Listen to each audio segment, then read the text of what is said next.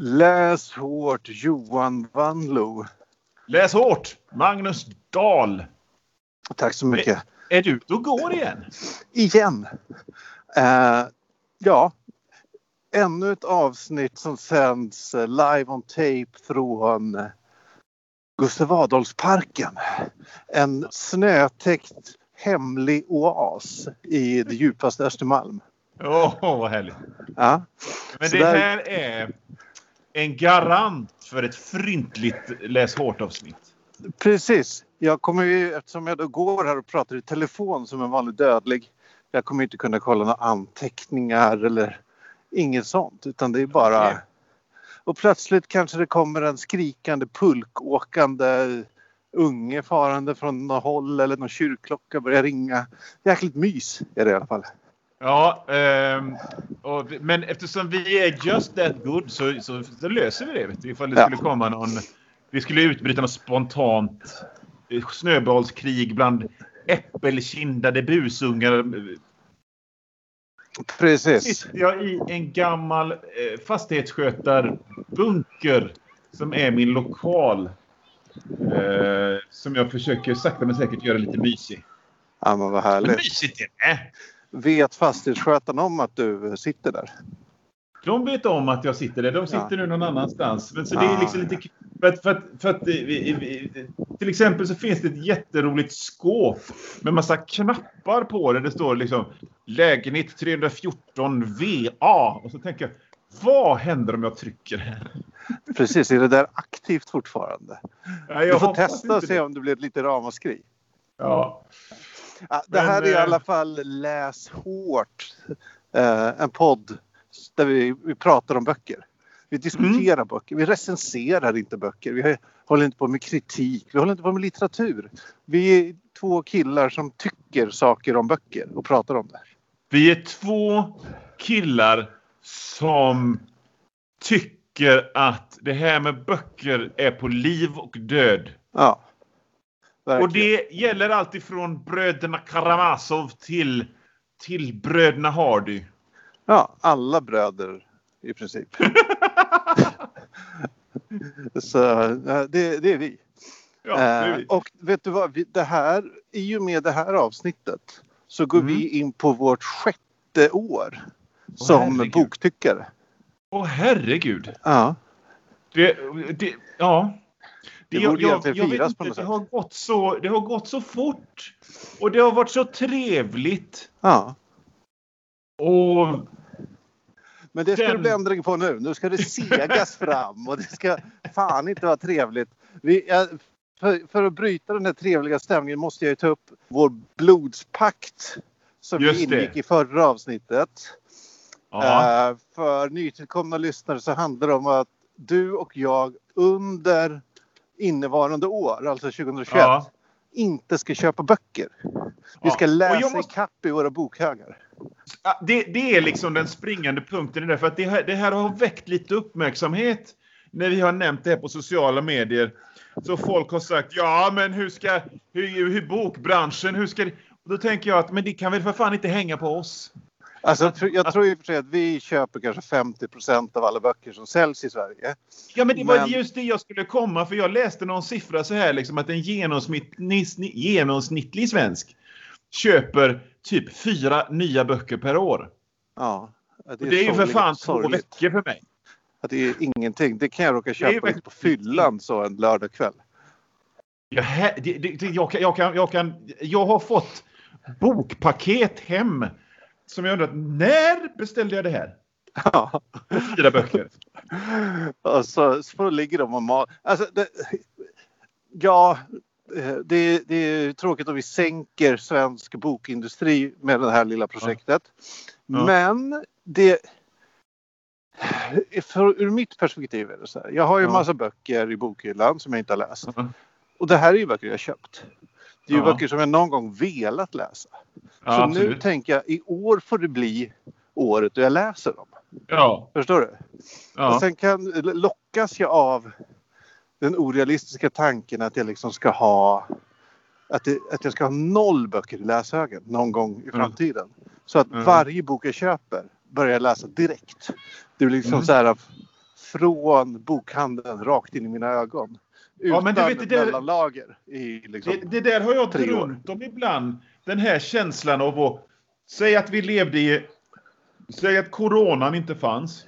ja, Och så går man och promenerar med händerna på ryggen på stan. Och så känner man... Ja, vad ska jag göra i eftermiddag? Jag ska läsa en bok och så går man och köper en bok och så läser, bär man hem den här boken under armen. Och så Eller läser på man ett den café. Ja! Det där förekommer ju inte för att jag har ju så enorma mängder böcker. Och för Ja. mig är ju den här grejen nog lite mer... Det var ju jag som initierade den. du har Och det. jag initierade den på grund av att jag märkte att hade jag något slags fel på mig så var det, det var det något som skulle få mig att hamna i Lyxfällan så Ja. var det fan det här. För att en flytt och en ommöblering skakar fram såna sjuka mängder böcker. Var och en som jag har liksom... Okej, något har jag köpt för omslagets skull. Men var och en har köpt den ska jag läsa någon dag. Ja. Och, och, och, och, och hela tiden... Och så... Jag läser den då. Och det är ju stora vackra seriealbum. Hela Blueberry-serien som i Sverige är typ åt, åtta volymer bara vi har läst tre. Det håller inte. Det håller Så, inte. och, och, och, jag, och jag har dessutom alltid varit sån här... Liksom, det, och, och köpa grejer har alltid varit liksom någon slags förknippat med någon slags lust. När våren kommer och fåglarna kvittrar, kvittrar och ansiktet så känner jag så här, nu cyklar jag till Mediamarkt och köper det. Liksom, jag måste bryta det där. Så, Ja. Och jag är glad att du stöttar mig i detta. Ja, men det gör 100 procent. För mig är det, eh, är det då, förutom just att det här är böcker jag faktiskt vill läsa som står i min bokhylla.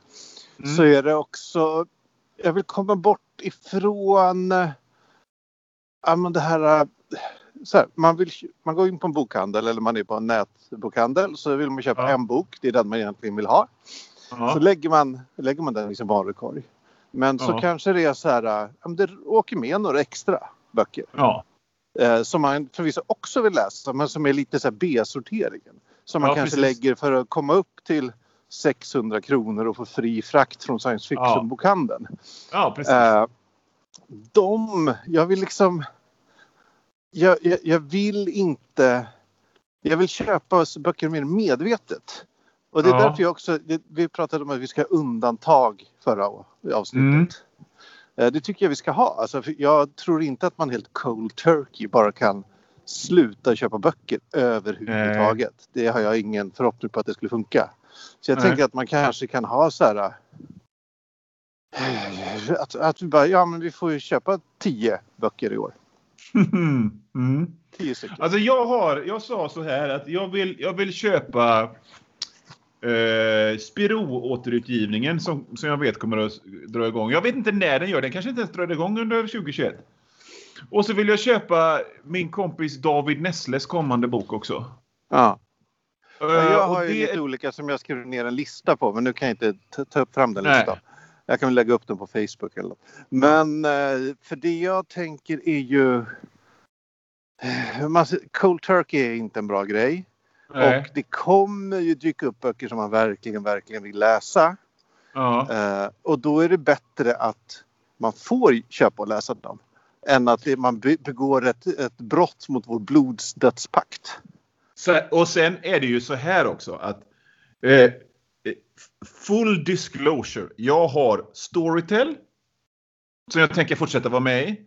Ja. Jag har Scribd som jag tänker fortsätta vara med i. Ja. Och jag, liksom all, om, det, om det handlar om någon ny svensk roman utgiven av någon av de här förlagen som, som inte finns på Storytel eller Scribd.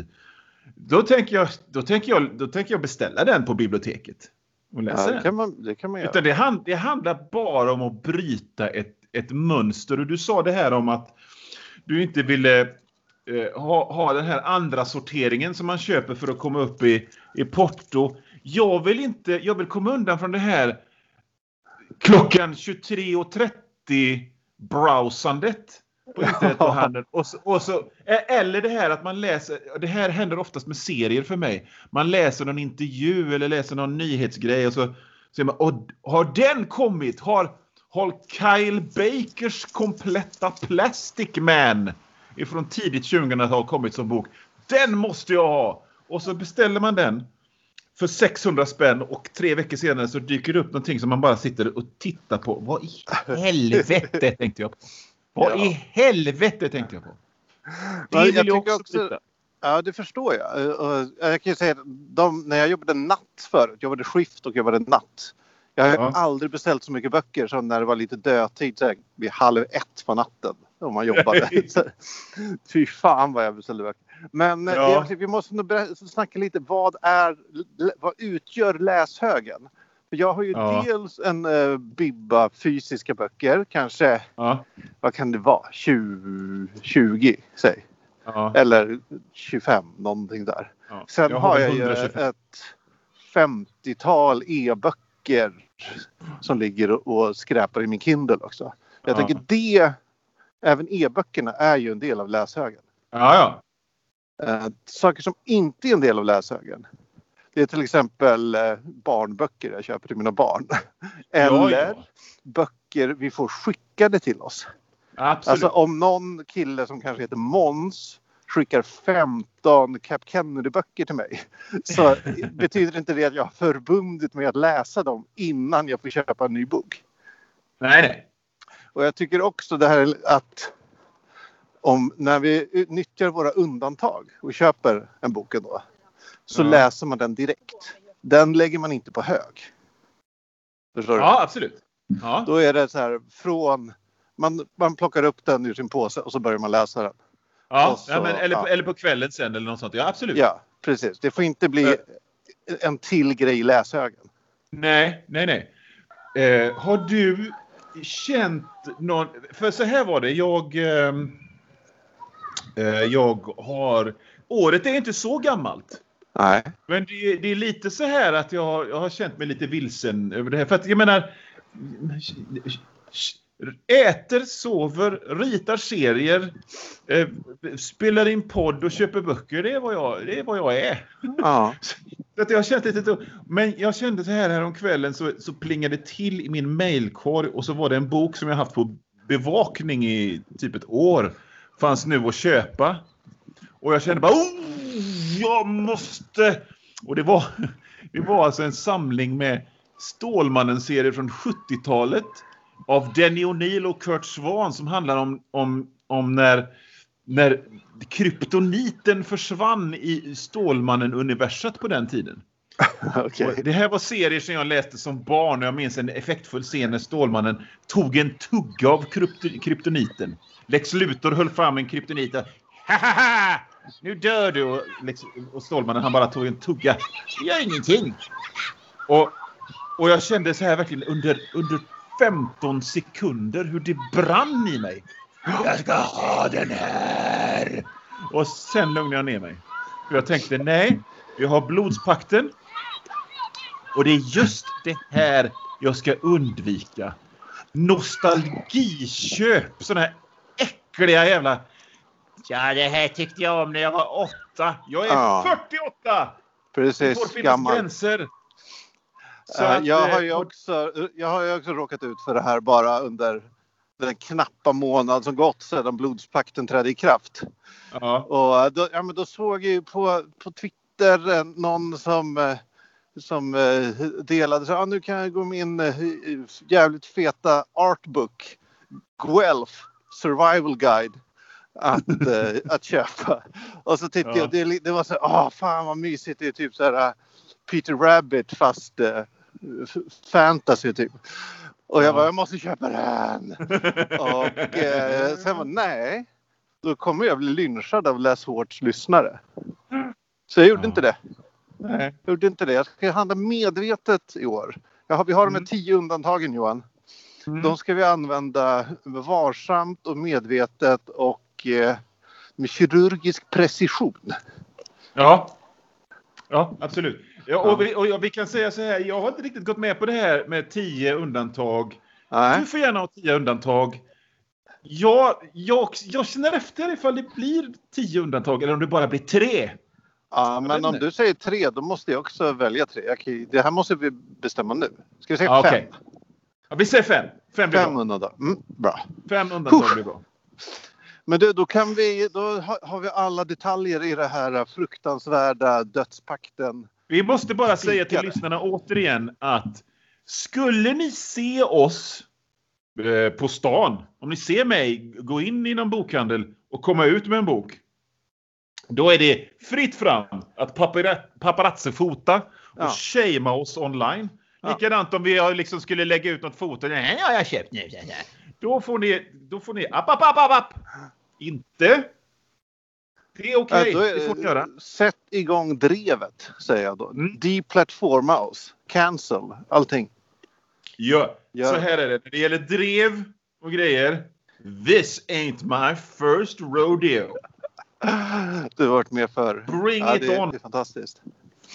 Skönt. Eh, Ja. ah, men med det eh, ur världen eh, så vill jag bara Ja. fråga dig vad du har läst sen sist. Du, eh, det, blev, det blev så här. Jag, jag, jag pratade ju jättemycket om hur mycket jag läst under 2020. Ja. Men så blev det liksom en sån här grej. Jag började på en bok eh, som förvisso var bra, men jag vet inte. Det var någonting med den som gjorde att jag efter fem sidor så började jag surfa istället. The eh, Libertarian Walks Into a Bear. Det är en faktabok som handlar om en libertariansk eh, experiment. De, de skulle ha en sån här free town där allt var fritt och det fanns inget government och de var sån här amerikanska Ayn Rand eh, libertarianer. Men så, så, så, så blev det så här björninvasion och själva liksom premissen kändes ju perfekt för mig. Men Ja, jag, jag, jag, jag läste liksom hundra sidor och så sa jag, nej, jag tar en paus. Och sen var det dags att börja läsa huvudnumret. Ja. Och jag vill ju inte spoila någonting, men om vi säger så här, det tog ett tag. det gjorde det. Så att jag har bara läst, eh, jag har bara läst en massa Marvel-serier, en massa nya Marvel-serier. Det kanske inte är så bara. Nej, det är inte så bara. Är det någon du kan rekommendera? Eh, Inte jag ja, kan köpa den, men... det, det, det, det, det, liksom, jag har ofta känt så här sista tiden att, att jag vill att jag kanske ska sluta läsa Marvel för att jag känner att Marvel som en kulturell kraft är inte speciellt positiv längre i samhället. Eh, och Det är ju det- stora ord.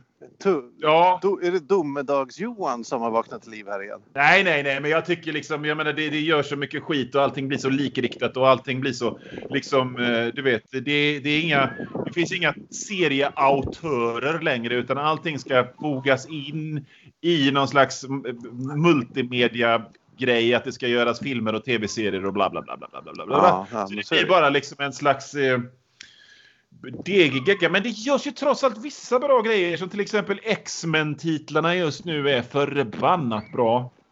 Ja, det tror jag jag Eh. nämnt tidigare också. De är, det, är, det är guld man kan hitta där. Ja, men det är guld man kan hitta där och, och liksom, du du vet, det är inte riktigt säkert längre ifall X-Men är hjältar eller om de är skurkar för att de har blivit så mäktiga nu i Marvels universum. Och, och det, är- det är väldigt intressant och det görs väldigt bra. Och sen, det, det är inget nytt jag har att komma med. Immortal Hulk är, är en eh, titel som börjar närma sig sitt slut nu. Ja. Som, som eh, om du tänker dig en sån här 90-tals underground serietecknare plötsligt får göra Hulk. Okej, och så- ja, och så svårt att föreställa mig, men ja. Ja, nej, men eh, en 90 som, försö- som försöker teckna liksom Marvel-aktigt. Och så en manusförfattare som, som har gjort en skräckserie av den. Förbannat bra. Alltså jättebra. Och sen, Kul. sen det är ju inte fel att läsa en, eh, jag menar, Amazing Spider-Man. Det är ju all, liksom, om de får den Spider-Man rätt, det vill säga Peter Parker är lite lite, lite fattig och det är lite kärleksproblem och så, så måste han with great powers comes great responsibility och så slåss han. Så är det lite skämt. Det, det är fan bra alltså om de gör det bra. Ja. Det, det, det, de senaste numren har, har tecknats, jag ligger lite efter, men av en tecknare som heter Ryan Otley som tecknade eh, en, en serie som heter Invincible. Skriven av Robert Kirkman, Walking Dead Robert Kirkman. Jag har inte läst Som den, kommer- men jag har, har sett den så att säga. Ja. Och den är skitbra och han är en skitbra, te- skitbra tecknare. Eh, en sån här kött och potäter-tecknare. Det är liksom inget fancy, men det är inget ofancy heller. Utan det, det går in genom ögat och det är tjusigt och eh, det är bra. Ja. Och den här Invincible, jag ska bara säga det, det ska bli en tv-serie nu på eh, Amazon Prime kanal streaming servicen ska bli intressant att se. Är, Så och det var är du emot? Nej, alltså jag är faktiskt lite sugen på att se hur det här blir. Ja.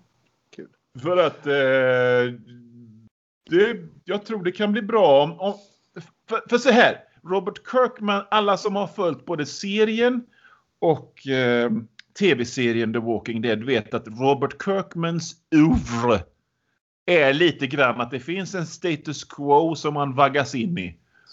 Och så slår han sönder den. Fullständigt.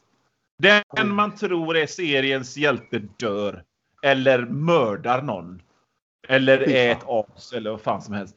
Och liksom det, det är hans grej. Det är hans berättartekniska lilla trick liksom. Så att, eh, och det, det, jag, det är kul och bra när det används på rätt sätt. Och jag tror Ja, att... eh, man- Så Jag du, men du... Amazon Prime igen. Ja, kanske. Mm. Du, Dr Who finns på Amazon Prime också. Ja, det gör det. Eh, eh, har du läst någonting då? Ja, jag, jag har inte heller läst jättemycket. Det har jag inte. Jag, jag läste, eh, vet inte varför att det inte blev så mycket, men en lagom mängd skulle jag säga. Jag läste eh, T. Kingfishers nya skräckis, The Hollow Places, Ja. eh, som var jävligt bra. Jag tyckte den var jätteläskig, men jag är ju väldigt tunnhudad så någon som är mer rutinerad skräckläsare kanske inte tycker den är så läskig. Men den är Men ändå du- bra, väldigt fyndig och liksom eh, hon är ju hon är en bra observatör av, av människor, T. Kingfisher. Vi hade läst T. Kingfishers innan va? Ja, Clockwork Det var någon Boys. bok. Var det för- den här Clockwork? Precis, det? Clockwork, Clockwork Boys. Eh, Och, och det för var ju en fantasy-roman. Om Ja. jag inte minns fel. Eh, är, det, är den här boken, är det, är det också fantasy? Att det är en annan värld, parallell verklighet, tjosan? Eller är det liksom Det, ha- det, ha- det handlar om eh, eh, en tjej som just har genomgått en skilsmässa och eh, flyttar hem till sin hemstad där hon växte upp. Och Ja. bor hos sin eh, morbror som driver ett så här kuriosa museum typ med så här, ja, men typ uppstoppade djur och här är Bigfoots fotspår i liksom papier-maché och liksom Ja. så här, krimskrams och kuriosa och konstiga saker han har hittat. Så. Eh, och så bor hon där och eh, ja. Det ena, hä- det ena följer det andra och plötsligt hittar hon ett konstigt hål i väggen. Mm. Ja, vi, kan, vi kan lämna det där. Ja, men du, det låter ju som, en, det låter som någonting för mig. Jag kanske Ja, skulle köpa den här boken. Nej! Eh, The Hollow Places, T. King. Alltså den var jävligt bra. Jag gillade den jätte- jättemycket. Eh, Det blir någonting att köpa eh, 2022 då.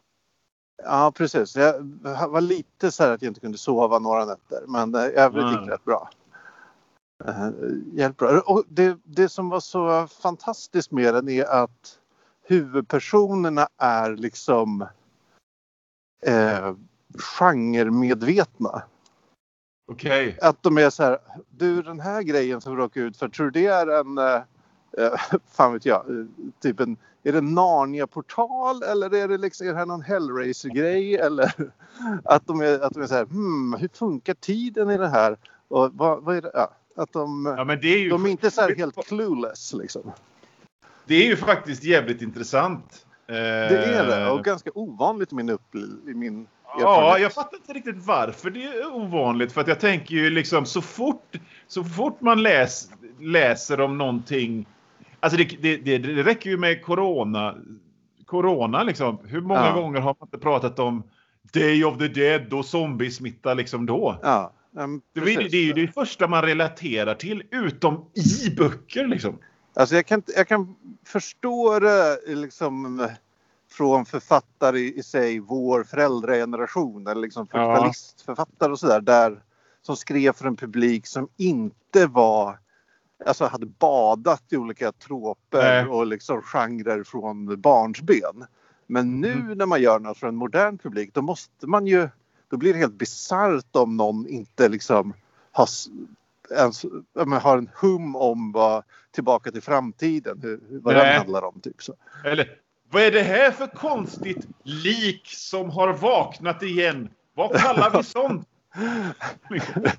Precis, något Som- med X Som om det inte har funnits zombiefilmer sedan tidigt 70-tal. Ja. Liksom. Ja. men så det var jävligt uppfriskande tycker jag att läsa. Men sen har jag också läst eh, Madeleine Millers eh, Kirke. En, eh, en retelling av eh, Odysseen typ kan man säga. Mm. Ur perspektivet av eh, en trollpacka som Odysseus träffar under sina resor och bor hos i typ ett år. Mm. Det är, jag har väldigt svårt att sälja in den här typen av, av böcker för det låter alltid så fruktansvärt tråkigt när man berättar om det. Så, ja, Mm. men alltså, tänk dig att det är kung Arthur va? fast eh, han, han är, eh, jobbar på kontor. Men, men här är alltså, men här är det liksom, man får följa den här Kirke från att hon föds till, ja hon är ju en gudinna så hon liksom kommer Ja, ja. inte dö. Tills att storyn är slut liksom. Och eh, den, var- den var så jävla bra. Alltså den var Kul. riktigt, riktigt bra. Kanske, alltså den vann massa priser och grejer så det, men det behöver inte betyda att den är bra. Men den var sinnessjukt bra faktiskt. Fan vad roligt. Ja. Uh, och, och liksom så här eh, på samma, samma gång väldigt så här vardaglig och jordnära och samtidigt så är huvudpersonens pappa liksom solguden Helios. Och så här, som, och liksom i, i, när hon var liten flicka så, så här, eh, träffade hon Prometheus innan han skickades iväg och blev torterad i all evighet. Och så. Att det är väldigt vardagligt jordnära. Hon puttar runt i sin trädgård och sen kommer liksom Hermes och hälsar på. Och. Ja. Uh, svinbra bok. Uh, svår att Det sälja in. låter nice. Ja, den är nice. Men det, det är de två jag har läst. Båda Mm. toppenböcker. Sen har jag börjat läsa eh, en ny T. Kingfisher, eller en gammal, men ny för mig. Mm. Som heter The Helicon Fairy Book. Tror du det uttalas Helicon? Jag vet inte. Typ gamla goda tiders älvbok. Så.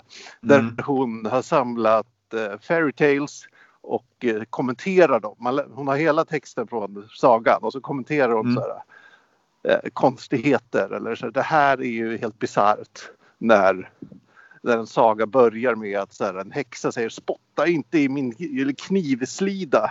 Och så bara, var, var, varför skulle någon någonsin få, ta, få idén att spotta i någons knivslida? Liksom?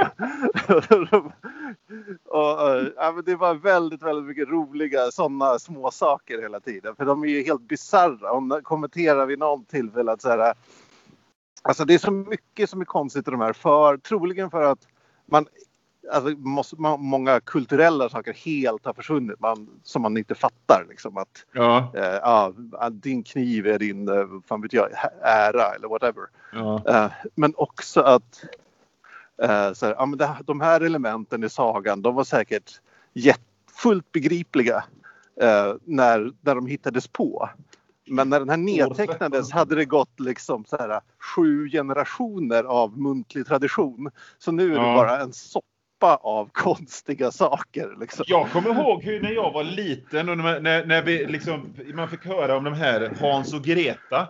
Ja, Och, och, och, och, de, skulle, de stack ut en pinne som, som häxan fick känna på. För att de Ja. skulle liksom visa att de inte blivit tjocka. Så ja. blev jag alltid så här. Va? Vänta nu. Är häxan blind eller? Ja, precis. Så jäkla... Så oerhört mycket konstigt. Det var någon, eh, en eh, saga som är någon sorts eh, Askunge-variant från Italien. Som bara Ja. börjar så här. Ja, men det var tre, tre systrar eh, som kom överens att den som först tappade sin virknål skulle bli uppäten av de andra. Man bara, okej, men varför? Det känns som det saknas en del information här. Så. Ja. Ja, men det är väldigt underhållande att läsa. Det, så för eh, ett tips. Alltså jag kan ju tipsa om allt, allt T. Kingfisher har skrivit. Det är det enda jag Ja, pratar eh, om i den här podden. Får jag, får jag komma med ett litet eh, två minuters sidospår apropå Ja, gör grejer? det. Gör det. Innan vi börjar eh, med huvudnumret. Ja. Jag tänker på en modern sån grej. Ett sånt grepp. Det är ju, det är ju, det är ju Skurken har en image utåt som god och snäll. Ja. Men har styrt och ställt ett brottsimperium i det dolda. Ja. Men hjälten spelar in skurken. Eh, när skurken säger någonting elakt och ondskefullt. Och, så, och sen på något sätt så hackar han in sig i någon högtalarsystem så att alla får höra vilken skurk skurken egentligen är. En variant av det här, ett konkret variant, är ju Dead Zone. Filmen eh, av, baserad på Stephen King-romanen när presidentkandidaten håller upp en bebis eh, när han blir beskjuten. Och från där så, så tappar han alla chanser att någonsin bli president och sådär. Va? Ja. Och det är ju en ganska vanlig, vanligt förekommande pryl. Den kan vi aldrig någonsin göra igen. I dagens politiska klimat. För att Nej, om någon skulle gå ut och visa sig vara ett, ett, ett vidrigt as. Som, och jag kan liksom inte ens hitta på grejer. Utan det är ju bara att titta på vad Trump-regimen har gjort. Liksom. Så, så kommer det liksom vara exakt hälften av alla människor bara ah, bra! Skitbra! Det är klart att, det är klart att de här barnen ska separeras ifrån sina föräldrar och sitta i burar. Skitbra! Bra! Så den kan man aldrig någonsin använda sig av. Nej. Någonsin. Det är Nej, ju en... mycket som har försvunnit som de den här. senaste åren. Mm. Ja. Nej, men även, eh, jag tänker hela pandemigrejen, så fort det blir en, en pandemi så brakar folk ut och gör upplopp på gatorna och plundrar affärer. ja, Eh, Nej, folk stannar hemma och laddar ner TikTok. Typ. precis. De köpte ett dasspapper. Ja. Jag såg en väldigt bra take på detta faktiskt. Du, du har ju läst eh, Watchmen förstås. ja. Och där är ju tanken att liksom, de, de, spoiler på Watchmen. Eh, det är skur, Ozymandias har skapat något slags påhittat utomjordiskt hot. Samtidigt som världen är väldigt nära ett eh, atomkrig. Och så släpper han lös detta och jättemycket människor do, dör. Men eftersom det är en, em, en, em, eh, rymdinvasion tror folk så, så enar sig planeten och det blir fred. Just det. Och där ser vi också med den här pandemigrejen att så blir det inte när det blir en äh, stor jävla smitta. Folk enar sig inte. Nej, man splittras ännu mer.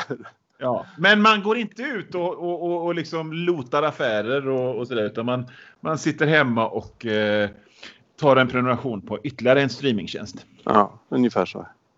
Ja, ja, men det är vad jag har läst. Eh, Bra grejer rakt igenom. Så jag tycker vi går vidare till vårt huvudnummer. Och vad fan är det för något Johan? Jag tyckte att det var dags för den stora Da Vinci-koden-omläsningen. Eh, så här, eh, eh, vad är det, 15, 16, 17, 18 år efter att den var en sån osannolik succé. Och så, jag kollade upp det här, den sålde 1,1 miljon exemplar i Sverige enbart. Ja. Vilket är- Sinnes.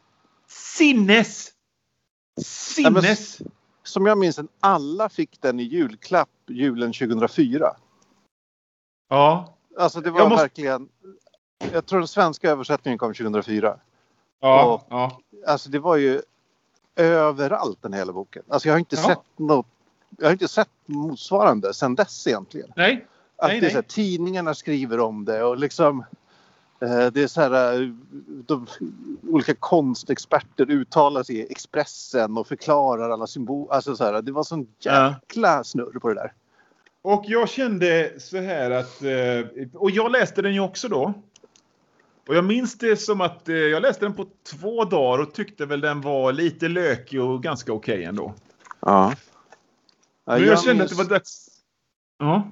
Ja, nej men jag, jag, jag läste, som jag minns det läste jag den hela boken på tåget mellan Lund och Stockholm när jag pluggade i Lund och skulle hem över julen. Men rimligen, jag tror kanske att jag hade börjat innan jag hoppade på tåget och kanske läste klart den på kvällen. Men det var ju verkligen eh, den bara swishade liksom, sidorna. Ja. Och eh, med åren så har ju Dan Brown och den här boken blivit någon slags symbol för... Liksom det har blivit ett litet skämt. Liksom ja, alltså jag, blev, jag, jag, blev lite förvånad när vi gick ut med att vi skulle läsa den. Hur ja. väldigt, väldigt mycket negativa kommentarer vi fick. Ja! Alltså inte så här, men liksom så här, åh herregud vilken skitbok och så här, stackars er och liksom alltså sådana kommentarer. Ja, ja, eh, på ett sätt vi, jag tror inte vi har fått det på någon annan bok. Nej. Vi har fått mycket blir... reaktioner och sådär men inte, inte den enhälliga kören av negg. Liksom. Nej, och, och verkligen det här. Våra fans bara VA? Va? Ska ni läsa den? Ja, det, ska och det är just därför vi ska läsa den, eh, kände jag. Men herregud vilket själväg detta blev. uh, får, jag, får jag börja? Ja, börja du. Börja ja. du. Jag ska sitta här och samla mig här nu. Okay, eh, snabb sammanfattning av storyn för er som inte eh, av någon anledning har missat den. Det är ju en intendent på, på Louvren eller, ja. blir mördad och lämnar efter sig en massa ledtrådar som bara symbolforskaren Robert Langdon kan mm. tolka. Eh, med lite hjälp av, av en tjej som heter Sofie. Sofie. Uh, och det här blir ju en hisklig uh, skattjakt genom Paris och uh, Paris närförorter. Mm. På jakt efter den heliga och, graalen. Och, det, och, och, och, och, och de jagas av en munk, en modisk hitman-munk. Som är albino. Ja, och än så länge när vi, berättar, när vi pratar så låter det ju skitbra, eller hur? Ja, det är, alltså den har ju mycket för sig skulle jag säga. Ja. Uh, men uh, jag vill börja i slutet för vi spoilar ju hårt, illa svårt. Ja. Uh, jag vill börja i slutet. hela mm. boken handlar om att de ska hitta den heliga graal som då mm. är sanningen att Jesus fick barn med Maria Magdalena. Mm. Det är den heliga bevis på det. Det är liksom heliga graalen. Ja. Och det gör så stor sak av detta hur det, den som besitter den här informationen kan liksom få så oerhört stor makt i världen. Ja. Eh, och så här, det, Vatikanen skulle dansa efter en pipa och så här, och det skulle liksom förändra hur människor såg på liksom, historien och sig själva och religion och så ja. eh, absolut, så kan det kanske vara. Men boken slutar ju bara med att status quo upprätthålls. Alltså ja. att hemligheten fortsätter vara gömd. Ja det är liksom allt det här för verkligen för ingenting. Mm. Det tyckte jag var jättetråkigt slut. så extremt Alltså det är så här, det är jättedramatiska och folk dör och mord och det är symboler som sträcker sig tillbaka årtusenden. Hemliga meddelanden. Ja, konspirationer och hemliga sällskap. Och... Mm. Så, så, blir det bara att Robert Langdon står i någon slags atrium och tittar sig omkring och bara ja. jaha, så här är det ju. Ja, och det är så jävla tråkigt. Tråkigt. Om, om vi ska fortsätta, om vi ska fortsätta och ta boken bakifrån. Så, ja. så, så liksom, den, den, är ju rätt spännande i början. Så det, om man bara tittar på vad som händer. Men sen så blir det liksom sådär en 70% in. De sitter och googlar. ja. Jättelänge. De sitter vid en typ mikrofisch typ på ett bibliotek eller något där. ja. Ja, det är lite tråkigt. Om, om, om jag får ta det, om du får börja. Är du färdig med din lilla tes där eller? Jag är färdig med, med, med, med rant mot slutet. Det. Mm. Sen har jag mer att komma med. Ja, jag har också. För att, för att jag, jag började läsa den här boken eh, med ett öppet sinne. Och typ en decimeter in så kommer, så kommer frasen så när som glimten i den spöklika ögonen. Ja, det var ju, det var ju sub, subtle. Men det var väl inte kanske därför jag läste den här boken en gång i tiden. Och vem är jag? Johan Wanlo, Rock Manlifis skapare och, och allmän vulgarian och, och, och efterlysa subtilitet i min underhållningslitteratur. Så bara någon sida senare så kommer beskrivningen av hur den här, den här intendenten på, på Louvren känner sig när han dör. Sonnier blundade och tankarna for omkring i ett virvar av skräck och sorg. Men för i helvete vad dåligt! Hans känslor får omkring i ett virvar av skräck och sorg. Så skriver en 11-årig tjej. När de skriver. Jag tycker det var starkt skrivet. men, men, när vi ändå pratar om hur den här boken skrivs så är det ju... Ja. Jag har aldrig varit med om, om någon bok som använder cliffhangers på ett så mekaniskt sätt. Nej, nej. nej, nej. Att varje kapitel, varje så här Langdon eller Sofie kapitel slutar med mm. en cliffhanger. Och sen ja. kommer då kanske den, den albinomunken Solas kapitel eller liksom någon ärkebiskop eller ja, men så lite strökapitel. Som ja. i min mening bara finns för att ska, kunna skapa cliffhangers i, i huvudstoryn. Ja. Och, du skulle och ju längre... kunna radera alla Solas kapitel i princip och alla så här ärkebiskop Angerosa kapitel.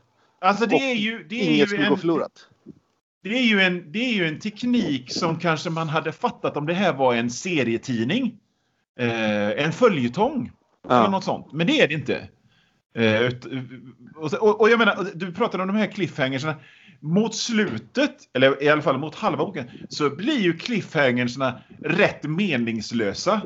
En telefon ringer. Någon svarar och säger Va? Vad menar du? det är liksom inte det. Är inte, det, är. Vissa, vissa cliffhangers är bilen ja, prejades av... av... Vad sa du? Ja, ja, men fortsätt. Ja, bilen prejades av vägen av en annan bil. Det är en cliffhanger. Eller han höjde kniven och den blinkade i Sofies ögon. Det är en cliffhanger. Men sen är det exakt lika många cliffhanger som var Robert tappade hakan. Vad menar du? Alltså, Ja. Jag tycker cliffhangarna, de, har, de, har, de funkar bäst i början av boken. Då är det liksom ja. tyngd i dem. Så här, när, mm. när mysteriet, vad, vad, som, vad som finns där i Louvren, med alla tecken och grejer. När det liksom byggs upp. Det tycker jag funkar mm. bra. Men sen ja, det är bara spårar fullständigt. Alltså, grejen är ju att vi har ju pratat om det här förut, det här kaffedroppsberättandet. Ja. Eh, att eh, man, det finns ett antal gåtor. Och så får man svaret på ett antal gåtor, men så skapas nya gåtor. Det är, ju, det, det, är ju en, det är ju ett sätt att, att berätta historier och hålla, hålla folk intresserade. Eh, och det är en teknik som man känner igen. Här används den tekniken kanske 60% av boken, men sen har man fått alla svar. Och sen är det bara liksom någon slags att de sitter och googlar eller blir jagade av polisen eller det är något missförstånd över att polisen ska ta dem för de vi inte har fattat att de är oskyldiga eller något. Mm. Det, det, det, den är, det, är en, det är en fruktansvärt... Alltså jag kommer ihåg hur jag tyckte att den här boken ändå var... Jag kommer ihåg eh, att precis som en Ready Player One att ja, det här är lökigt och dåligt skrivet. Men det är ändå ändå välberättat på något vis. Men när jag läste det nu så nej, det är fan inte välberättat. Det är ett jävla nej. lapptäcke. Och, och, och det här, en annan teknik som används lika ofta som som eh, cliffhangern och som jag dessutom inte tror är medveten utan det bara är någon slags jävla slarv är eh, återblick, återblickar och flashbacks. Eh, ja, få, här... Grejer förklaras i att det kommer en liten scen som utspelar sig 15 år innan bara. Det här har stör, det störde mig ganska mycket också. Inte Väldigt mycket. Att det är flashbacks, det kan jag köpa. Även om ja. det är kanske lite väl mycket. Men eh, hur de används. Att eh, menar, Sofie, jag kan inte, mm. kan inte franska, Sofie. När hon eh, tänker tillbaks på den här riten hon såg som eh, när hon var, eh, ja, gick, de pluggade så kom hon hem så såg hon sin eh, farfar, eller var det morfar kanske, farfar, ja. göra inblandad i någon sorts eh, sexualrit i källaren. Mm. Då tänk, alltså hon tänker inte på det. Det berättas inte som en människa skulle liksom ens skulle berätta en sån här händelse. Nej. Utan den, hon börjar så här, jag landade på flygplatsen, tog en taxi, och, så här, och det bara maler på. När, om man ska, skulle berätta en sån där på riktigt att varit, hitta sin farfar i en sexrit. Då skulle man ju Mm. börja med så här. Okej, det var den här kvällen när jag hittade min farfar i en sexrit. Exakt! Eh, då skulle man börja där. Och sen så, ah, men Det var jag inte li- jag tog en croissant. Precis. och, det är ju också en grej att, att eh, vad heter det? Sofie hamnar ju i den här rollen som Ellen Page karaktär i Inception. Att hon är den som alla män berättar saker för. Mm. Ho- Hon är den som inte riktigt har koll så att Robert Langdon kan ha fem sidor utläggning om eh, hur Davidsstjärnan är uppbyggd kanske. Eller Och här, här kommer ni in på en intressant grej. Som känner, och då känner jag att jag måste ta över. För att Ja, ja. Sofie har den rollen. Samtidigt då så är Robert Langdon en av de sämsta huvudfigurerna inom litteratur, populärlitteraturen någonsin. För att Robert Langdon är då expert på symboler. ja. Och han är supersmart och superbeläst. Och han är som sagt den här personen som ska berätta saker för, för Sufi. Samtidigt, för att, för att historien ska kunna eh, för, eh, röra sig framåt överhuvudtaget, så är dessutom Robert Langdon helt dum i huvudet. Det finns, det finns ungefär på varannan sida en scen där Robert Langdon säger Va? Jag visste inte att de hade si och så där. Men va? Vad menar du? Menar du att de hade en sån och sån där? Men jag fattar inte. Vad säger du att de har, har? de hade... Ingen, ingen är så överraskad så jävla ofta i, i litteraturhistorien som Robert det- Langdon. det absolut mest korkade som han säger det är så här. Det har kommit fram då att Jesus eh, arvingar var eh, den mer- merovingiska kungaätten i Europa. Ja. Eh, och där, där finns det massa Det finns två grenar av den kvar som heter bla bla och bla bla. Ja. Och då så här när Sofie börjar misstänka att hon kanske är då en ättling till Jesus. Så, Mm. så säger Lägner så här. Nej, nej, du heter Nouveau i efternamn. Det är inte ett merovanskt, eh, merovingiskt efternamn. Så det är, du eh, är inte ättling. Och det slår honom aldrig att vad fan, man kan ju byta efternamn.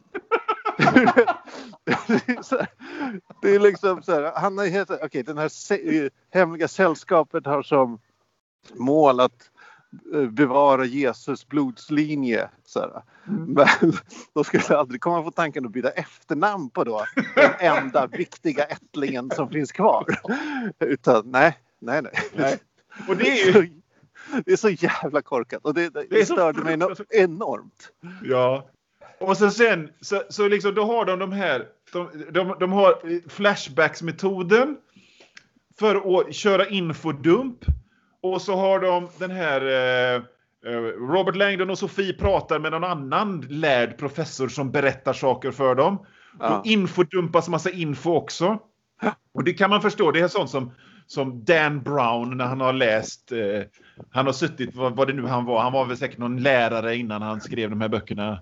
Och så satt han och skrev, hade drömde om att skriva thrillers och så läste han någon bok som hette Så här skriver du thrillers. Och så, och så är det någon som säger show, don't tell. Och så ah, okej, men då ska, jag ha, då ska jag dumpa all den här informationen genom att låta någon säga det till huvudpersonerna istället för att bara skriva det.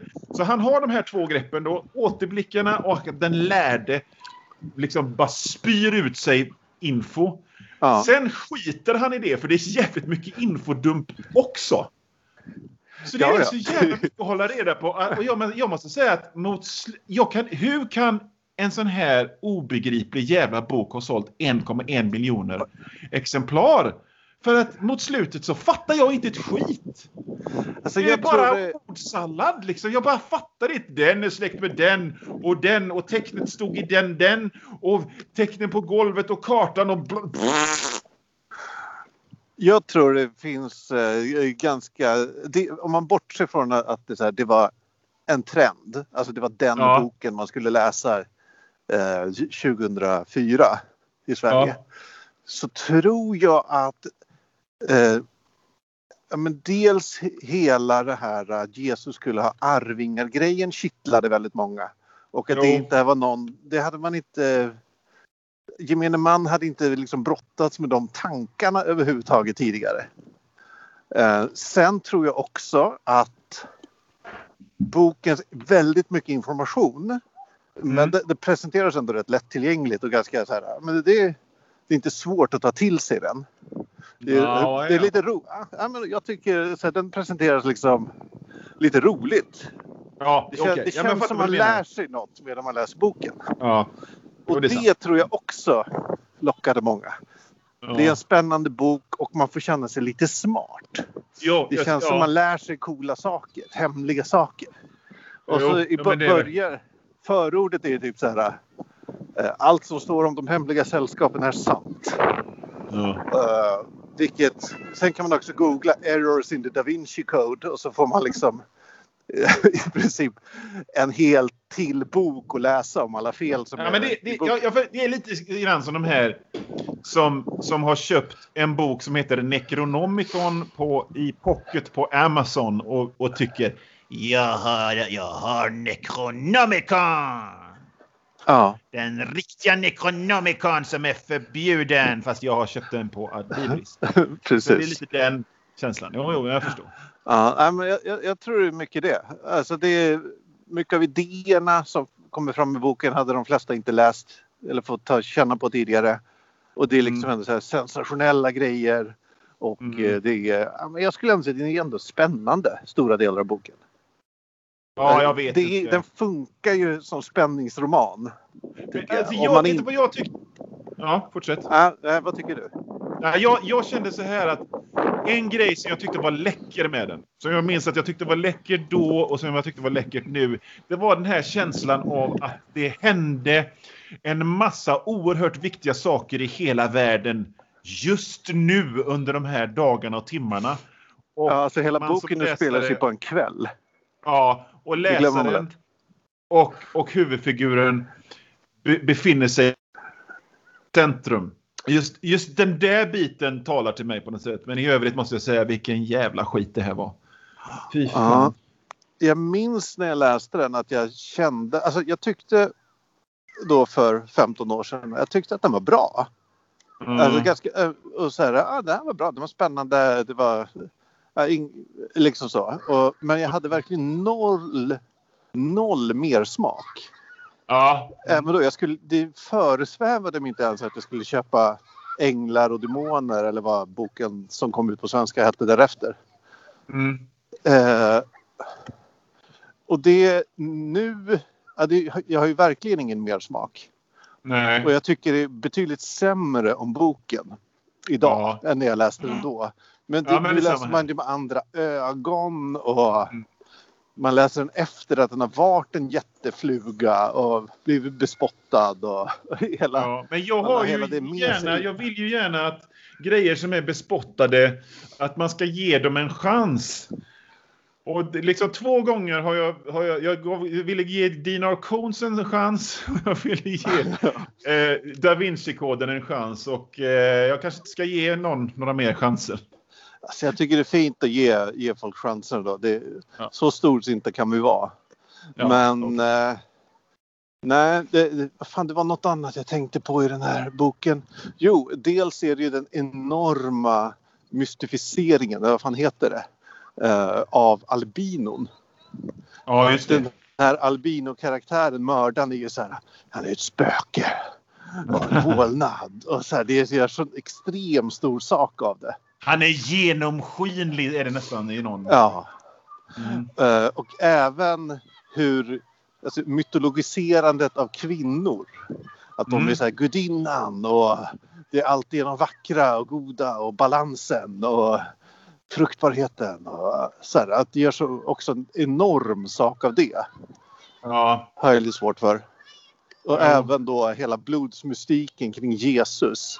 För när Sophie i slutet möter sin okände bror ja. som gömts undan på något helt annat ställe av det här hemliga sällskapet. ja. Då, då känner hon hans mäktiga blod i ådrorna. Alltså när hon kramar honom känner hon kraften i hans blod. Vilket är så jävla lökigt. Ja, Det är det, så är, jävla dåligt. Det, det är liksom... Den är... Du vet hur man kan läsa young adult-böcker? Ja, Och de är liksom omogna för att de är uträknat skriven för en omogen publik. Så är ja, även ja. innehållet omoget av den anläggningen. Det här var omoget för att jag, jag säger inte att Dan Brown är omogen, men han kan inte bättre. Nej, Ah, det tror jag verkligen. det, det, det, det blir liksom inte mer än så här. Det är som, det är som, det är som en young adult-boks stumhet och torftighet och figurernas känslomässiga liksom platthet är som i en young adult-bok fast den är för vuxna. Och det är för att Dan Brown kan känns det. Ja, men hans intresse känns ju ha varit i researchen. Alltså att han, ja. vill, han vill visa hur jävla mycket han, eh, han har fattat. Så. Ja. Och läst på. Och att det, därför blir alla karaktärer bara eh, liksom så här, eh, språkrör. Och inte riktigt karaktärer. Mm. Ja. Jag, det är, jag kan inte riktigt säga vad Robert Langdon har för personlighet annat än att är, han är bildad och eh, uppmärksam oftast. Typ, och lite Man, korkad kan, ibland. man, man, kan inte ens säga, man kan inte ens se vad han har för, för utseende för fan. Mer än att han har en kavaj på sig liksom. Han har en kavaj, så mycket vet man. Ja. Och man vet då att Sofie är eh, svinsnygg och har rött hår. Och, Mm. eh, vilket uppmärksammas i, i en passage när de åker bil, har en förförisk parfym. Det- Ja. det- Sån ska man ju ha. Du, eh, ja, nej. Alltså, Så det- det, jag skulle det- ändå vilja tacka dig Johan för den här resan. Eh, da Vinci-kodresan. Jag hade ju aldrig kommit på tanken att läsa den här igen själv. För det, det hade aldrig hänt. Och det var ändå... nej. Ja, den var jobbig att ta sig igenom och det tog lång tid. Fast den var jättelätt läst, vilket är så konstig Ja. kombination. Ja, Att man liksom jätte- tragglar sig igenom det. Den, den tog den tog verkligen svinlång tid att läsa. Eh, Det, var, bara- det bara sa stopp. Det gick inte. Så man kunde läsa 10-15 sidor och sen var det bara, det gick inte. Nej, Och- och ja, det- det är jag- lite jag- för mycket. Ja. Ja, men det jag tröttnade så hårt på just alla cliffhangers. Och att det var cliffhangers i cliffhangerserna. Så här, Ja, ja. ja. men, något minne berättades men det berättades bara halvvägs. Och så utelämnades den viktiga detaljen som hela minnet handlade om. Och så fick man vänta i sju kapitel tills den grejen avhandlades. Det, det var bara för... Det var jo- jobbig läsning på ett sätt. Det var liksom utmattande. Ja, det, det är ordet. Så att, Men jag ehm, tror också att den är gjord för att läsas i typ en sittning egentligen. Ja, den är ju två. Att man ska Ja. bara sätta sig och mörsa den. Liksom. Man ska Ja. inte... Lä- ha, men om man som jag kanske har en timmas lästid om dagen max. Ja, Eh, då, det är liksom inte gjort för att läsa så. Det är gjort för att läsa liksom sex timmar på st- i stöten. det, här, det, är liksom, det är en flygplatsroman. Det är en sommarstugeroman. Det är en bussreseroman. Ja, en julklappsroman kallade jag det vid något tillfälle. Ja. Alla fick en julklapp. Eh, Detta ja, om men- detta. Du, eh, nu går vi ju in som sagt i det sjätte Läs hårt-året. Och då tycker jag vi ska, ska läsa något speciellt. Något som står mig varmt om hjärtat kanske. Mm. Eller gör det det? Jag vet inte. Eh, Du känner till Terry Pratchett. Ja. Känner också till att han har en dotter Nej. som heter Rihanna Pratchett. Nej. Detta känner jag inte hon är journalist och eh, som jag fattar det typ någon sorts eh, skriver manus och narrativ för dataspel. Eh, men hon har Okej. också skrivit en bok. Ja. Och inte vilken bok som helst utan en, eh, en Choose Your Own Adventure-bok. Ett Ja! soloäventyr. Ja! Ja! Ja! Ett soloäventyr i serien, jag tror den heter Fighting Fantasy, heter serien. Och boken Oh, heter ju- Crystal of Storms. Åh jävlar vad fräckt. Haha. Uh, och den handlar om... Alltså, det är du som är hjälten, Johan. Du kommer vara hjälten i det här. Du kommer spela dig igenom Crystal Storms i rollen av en medlem i The Skywatch. En, eh, någon sorts eh, väktarorganisation som skyddar en flygande arkipelag av öar. Aha. Och det börjar med att en av öarna kraschar ner i havet under. Och nu måste du rädda, liksom ta reda på vad fan är det som pågår. En av öarna, de flygande öarna kraschade. Kommer det här hända alla öar? Måste resa runt, reda ut det här. Rädda världen Johan. Fan vad fräckt! Ja. Jag, jag, tar en snabb, jag tar en snabb titt på den här boken och Fighting Fantasy är ju, det är ju den originalserien. Ja, jag tror det. Som, den som går, liksom, det var ju den... Uh, det, fanns, det fanns en amerikansk variant som heter Choose Your Own Adventure. Som var före, men det här är ju liksom de där riktigt bra som fanns på 80-talet. Jag hade ingen aning om att det fortfarande kom ut böcker i den serien. Nej, det visste inte jag heller riktigt. Det var bara att det, det plötsligt ploppade upp där i mina flöden att Rena Pratchett har släppt ett soloäventyr.